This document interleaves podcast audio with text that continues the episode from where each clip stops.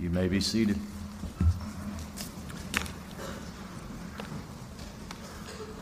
Well, good morning, church. Good to see you here today, and those of you in town for vacation, God bless you for joining us for worship. I uh, will confess, I was driving home from work a couple of days ago, and I just occurred to me this was the Sunday after July the 4th, and I thought, Pastor gave me this because nobody's going to be there on Sunday. and I had ill thoughts of you in my heart, Pastor, and I'm sorry. I don't know what disturbed me most that it took me that long to realize it or that you did it.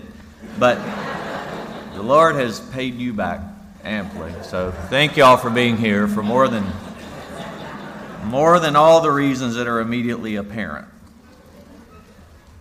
This summer, the pastoral staff and those that they graciously allow to supplement, like me, is covering the I am statements of Jesus Christ and some related uh, topics from Scripture. Who is Jesus Christ and what has He done? Which is really the most important questions we could ask and answer. And so I have chosen the text of Hebrews chapter 1, verses 1 through 4. If you want to join me there, first chapter of Hebrews, the first four verses. Who is Jesus Christ and what has he done? Jesus answers that in a number of his own words. And here, the writer of Hebrews, though we're not sure who that is, will give us his perspective on this in his introductory remarks and a summation of so much of what will be contained, no doubt, in those dear brothers' sermons as they meditate on what Jesus said about himself. But if you've ever set out to study Hebrews, it's, it's a challenge. It has, over the years, become one of my favorite books. But that was after so much effort to understand where it was going. And I think one of the reasons that Hebrews is a little difficult to understand on the outset is because of the location in history in which it occurs.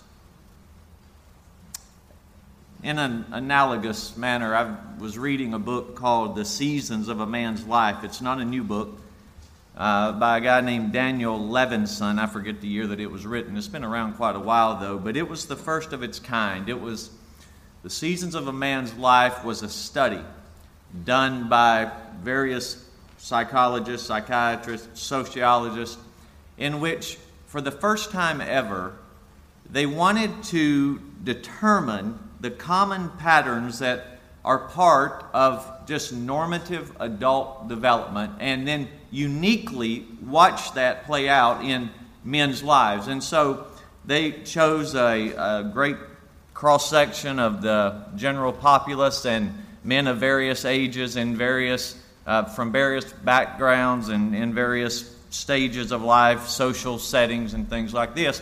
And they follow them around for a long, long time, uh, decades.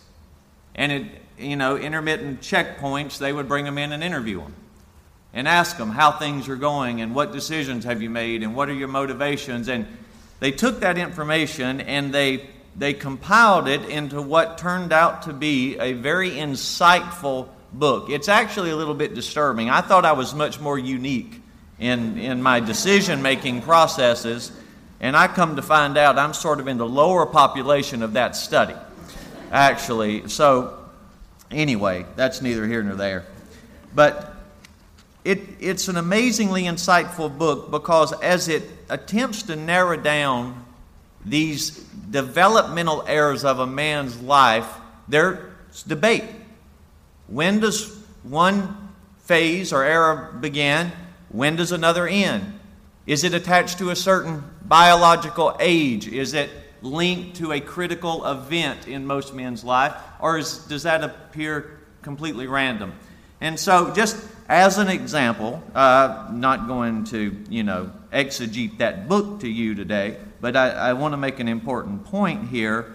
Uh, they define early adult life beginning at around 17 to 22 and going to 40 to 45.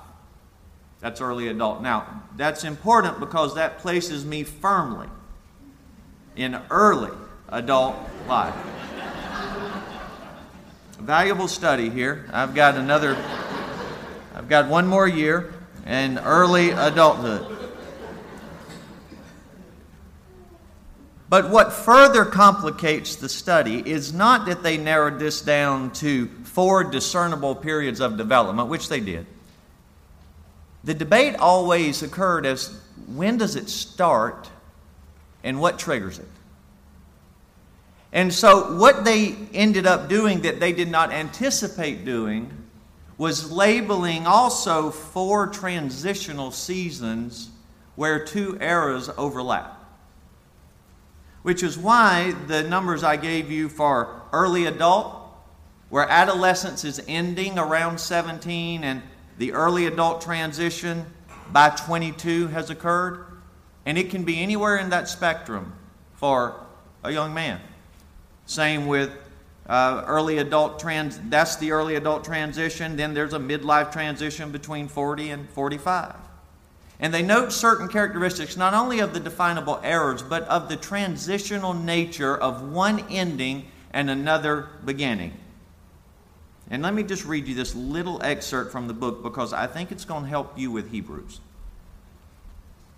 He says that these transitional errors require a basic change in the fabric of one's life, and this takes more than a day or a month or even a year.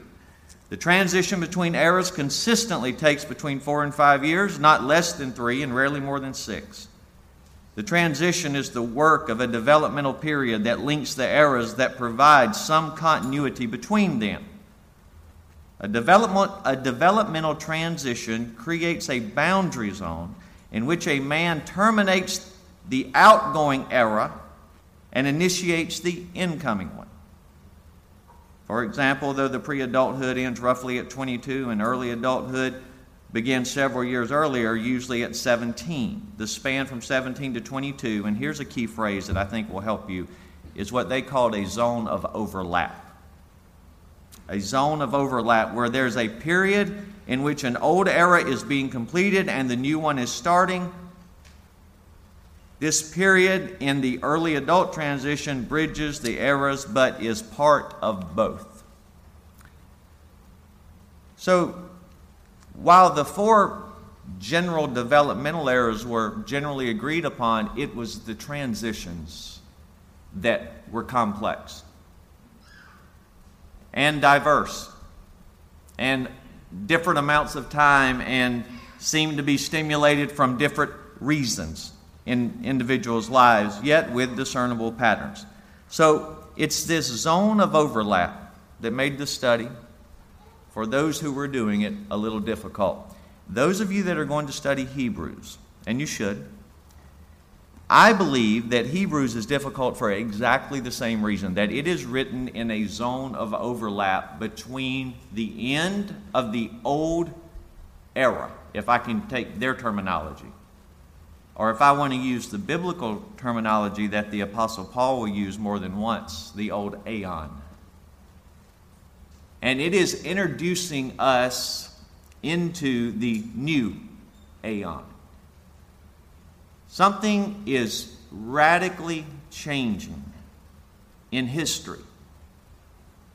And that is the genesis of this book. It is the beginning of it. It is the idea that makes it necessary because there are Christians who were firmly rooted in that old age.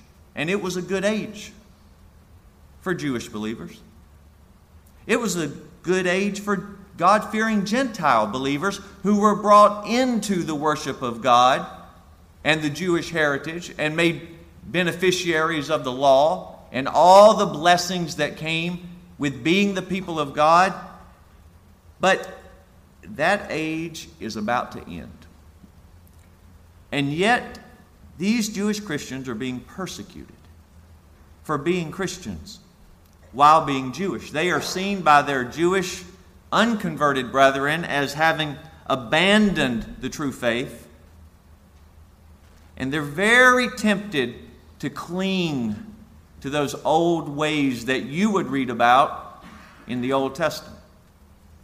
The temple is still around, the sacrifices are still being made, the high priest is there.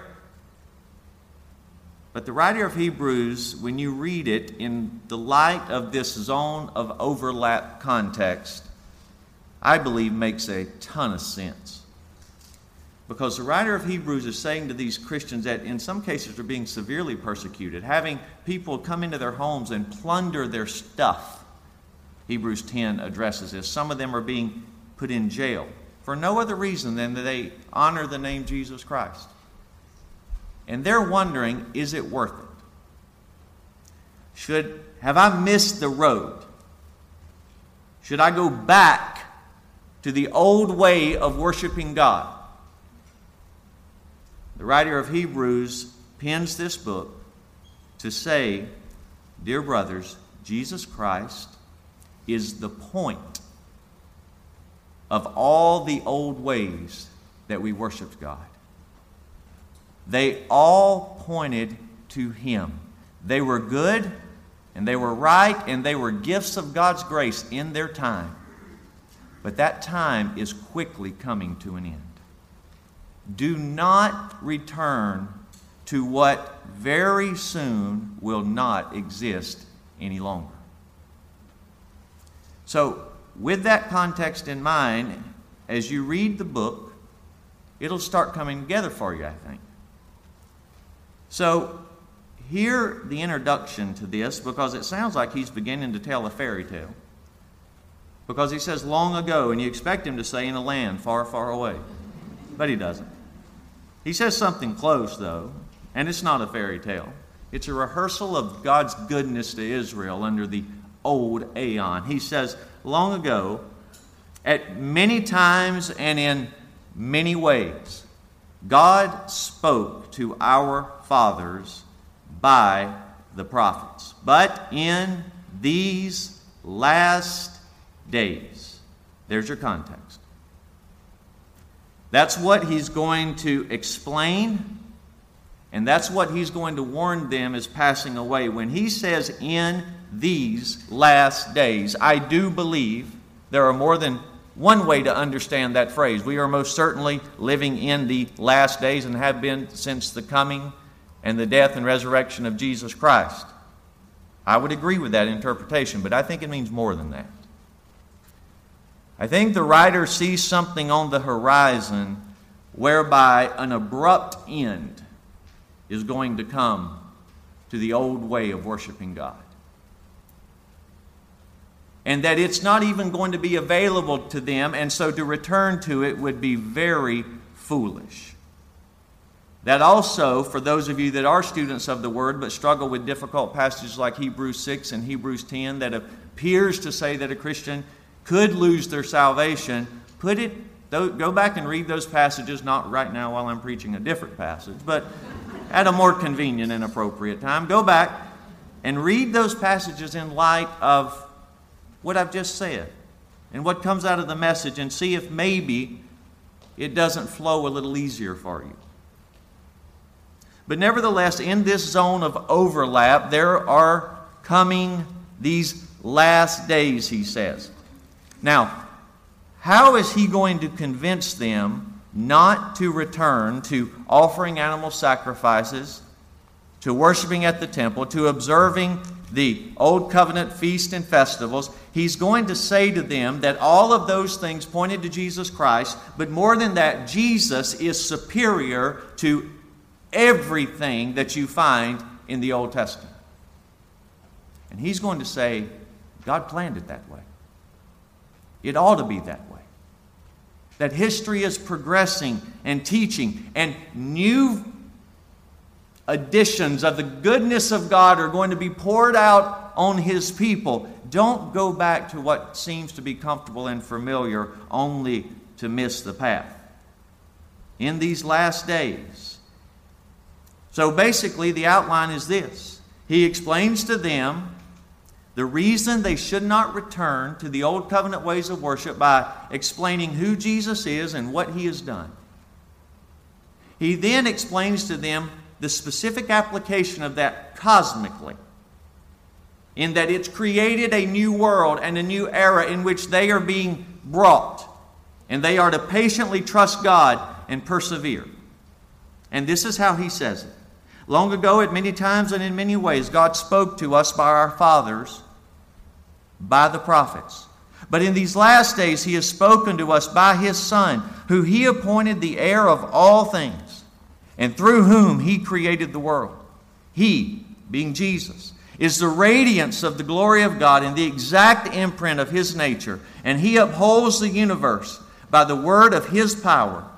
And after making purification for sins, he sat down at the right hand of the majesty on high having become as much superior to angels as the name he inherited is more excellent than theirs. So, the very first thing that he does is he says to them that Jesus is the Son of God, and that it is through his Son that he has fully and finally revealed himself. He contrasts that with the Old Covenant revelation of God. He says that it was both in the old aeon and the new that God speaks. He doesn't say it's a different speaker. It's God who has planned this and orchestrated it. But he says, under the old covenant, God spoke to our fathers by the prophets. But he did this not once or twice, but many times and in many ways if you were to start reading in Genesis, you would see that initially God came into the garden and walked and talked with Adam as with a friend, casual conversation. And then after the fall, when spiritual death came into the world, God found other means of speaking to his people. The primary way in the Old Covenant that God spoke to his people, in fact, the primary way that God mediated his rule in the world following Adam's rebellion and submission to an angelic power, Satan, the primary way God dealt with the world was through angelic mediators. This theme, I think, is probably one of the least understood by good, solid Christian people, and thus, when we read the Bible, it doesn't always seem to make sense why the biblical writers address the issues which they address. For instance, if you do set out to study the book of Hebrews, you're going to get saturated in the first three chapters with this one statement Jesus is superior to angels. Jesus is superior to angels. Jesus is God's Son. He's inherited that name and no angel was ever called the Son of God. He's going to go to the Old Testament, and eight different times just in the first chapter, he's going to directly quote or allude to Old Testament quotations supporting the concept that Jesus is the Son of God, that God has added to his eternally divine nature a human nature, and he's come into history. And Jesus speaks for God in a far superior way than any Old Testament means or mediator could have done. But if you do not grasp the role that angels played in the Old Covenant as deliverers of God's law, as protectors of God's people, as those who would extend God's rule throughout the land, as those who would exact vengeance upon God's enemies and sometimes discipline upon his children. If you do not see the role that a Hebrew Christian in the first century would have understood an angel as holding, you'll wonder about mid chapter 2 what's the big deal? I get it. I get it. But we really don't get it. Because we read the Bible with such familiar eyes at times. We see what we expect to see, and what we don't expect to see, we just miss. And one thing that is very easy to miss is the vital role these angelic mediators played in God's economy, and that was not necessarily a blessing to God's people because God meant both that age and this age, this new age, to be ruled by human beings. Under a federal headship, a representative government, and Adam was set up as that government, and he failed. So God, in judgment, handed creation over to these angelic mediators.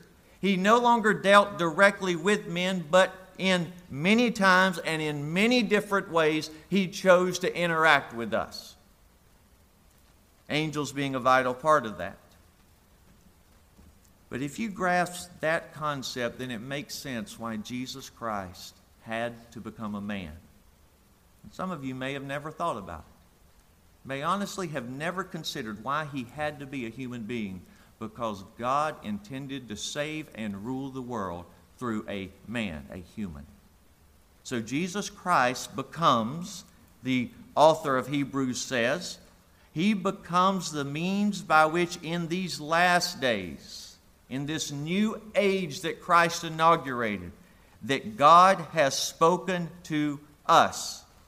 He says that Christ is more than that, though, that he is not only God's spokesman in history, but Christ is also the heir of history. Everything that God was doing in the Old Covenant, everything God was doing 2,000 years ago when this book was penned, everything that God's doing in the world today is leading up to every knee bowing and every tongue confessing that Jesus Christ is Lord over history. Everything. You say, well, there are some things that I see that don't seem to correspond to the lordship of Jesus Christ in history. And the writer of Hebrews is sympathetic to that. In chapter 2, he'll say, You do not see with your physical eyes Jesus ruling over all things, but you do see him crucified, risen, and exalted. And so by faith, we accept the premise that he rules over every event of history.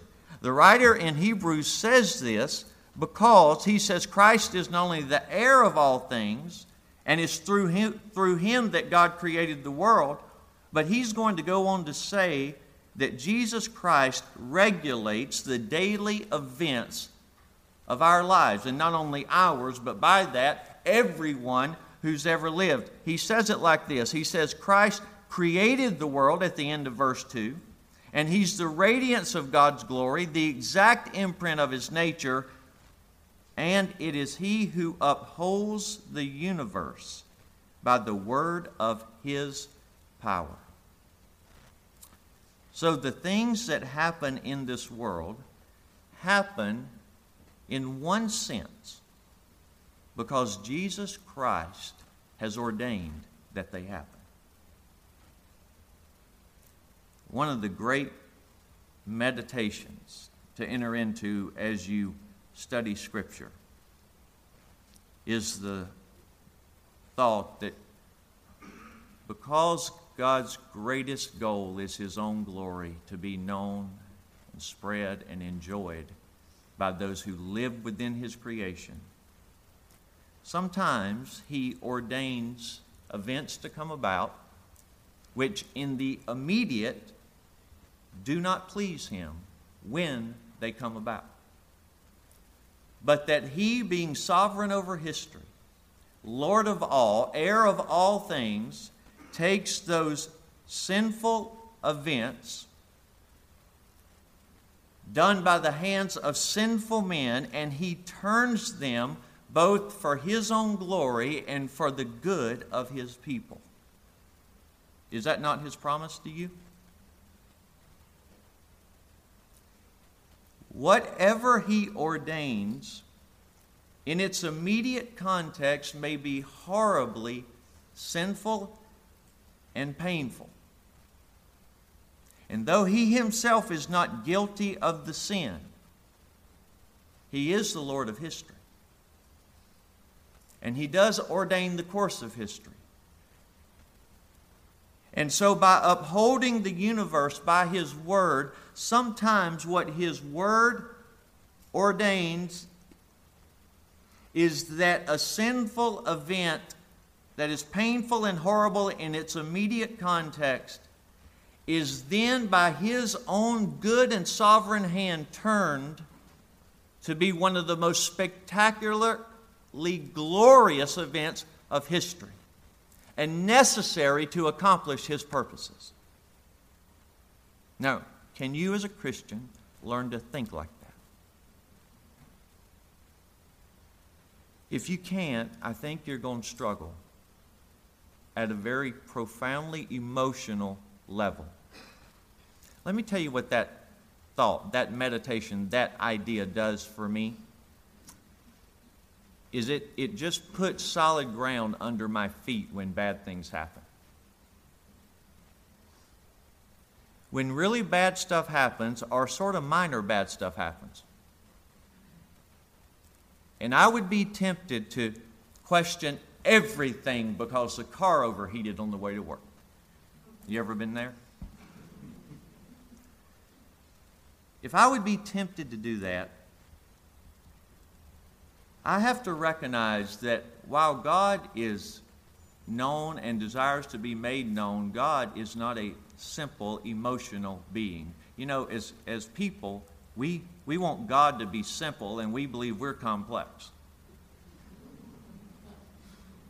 Sometimes I think we'd be tempted to tell somebody that he doesn't understand us. He doesn't know how I feel. Well, that's a whole nother sermon. But God is not simple. But He can be known. How? Through His Son. And what can be known of Him is that what He ordains will ultimately not on its own, not from some evolutionary process, but because He is Lord of the universe and directs the course of history and has a genuine commitment and tie to humanity, will work for the good of His people and the glory of His name. Now, if that is true of the most sinful event in history, which I would put into this category, God ordaining something that in its immediate context was sinful, caused him great pain for it when it came about, but he turned it to work for his glory and the good of his people, that being the death of his own son. If God can handle an event like that, do you not think he can handle the difficulty that you bring into this building this morning? Do you honestly not think that he's big enough, wise enough, complex enough to enter into the marital struggle, the financial problems, the meaningless vocation, the difficulties that come with various midlife transitions. I don't know about those. I'm in young adulthood. Didn't say that.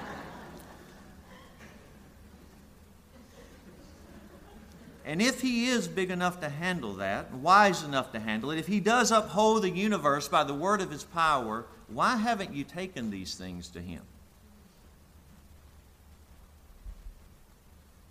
Why have we sought so much help from other folks that are just as confused as us? When God has said what he needs to say through his Son, that I am not making light of seeking wise counsel. I am discouraging seeking wise counsel before you seek the Lord's counsel in your prayer closet. That's the aim of those statements. He has spoken to us in these last days by his Son, who he appointed the heir of all things, through whom he created the world. Now it's starting to make a little more sense to me as the thought develops that if God created the world through His Word, being Jesus, that when it came time to recreate the world, to get rid of the old and usher in the new, He would do that through His Word, Jesus. And Jesus is able to do this because he is the radiance of God's glory. In Scripture, one of the most common images used to help us in our simplicity and his complexity to understand what he is like is the concept of light. And Jesus is declared here to be the light of the glory of God. And that when you see Christ in his interactions, in his prayers, in his words, in his miracles, you're seeing the manifestation of the radiant brightness of the Shekinah, the old covenant glory of God. In Scripture, light brings sight. Think of how many times in the Bible that the affliction of blindness is associated with helplessness. And a close analogy darkness leading to blindness. But God is light. He gives light, which gives sight. And when sight is given, evaluations are able to be made, judgment is able to be rendered, processes are able to be understood, helplessness is removed. If the events of the world lead you to helplessness, you may need a healthy dose of the radiance of Jesus Christ in your meditations and in your emotions. History is on the course that it is because it's what He's ordained. That does not make light of the pain that comes from those experience the sins of history, and it doesn't make light of our sins within history by saying, well, he ordained it, what can I do? In fact, it puts more gravity into those events than any other idea that I could think to present to you. But Jesus, as the radiance of God's glory, is the means by which you come to interpret the narrative that's playing out in history. In other words, if you read the Old Covenant and then the enter into the New Covenant and you read the Old Testament, enter into the New Testament, and you learn to read this story, you'll learn to read your own story. You'll learn to read the story of history. I don't mean to imply you'll understand every nook and cranny and every twist and turn, but I mean you will understand the role you play. Have you ever had the misfortune of entering into a narrative with someone and you were absolutely sure you were the protagonist? And that they were the antagonist? You ever had that experience? Only to watch that thing play out and then when you calm down, you think about it a little bit later, and you're not so sure you're the guy in the white hat anymore. And I mean, it can really come rushing in on you what you are in those moments, and how what you are was made so much worse by misreading the narrative.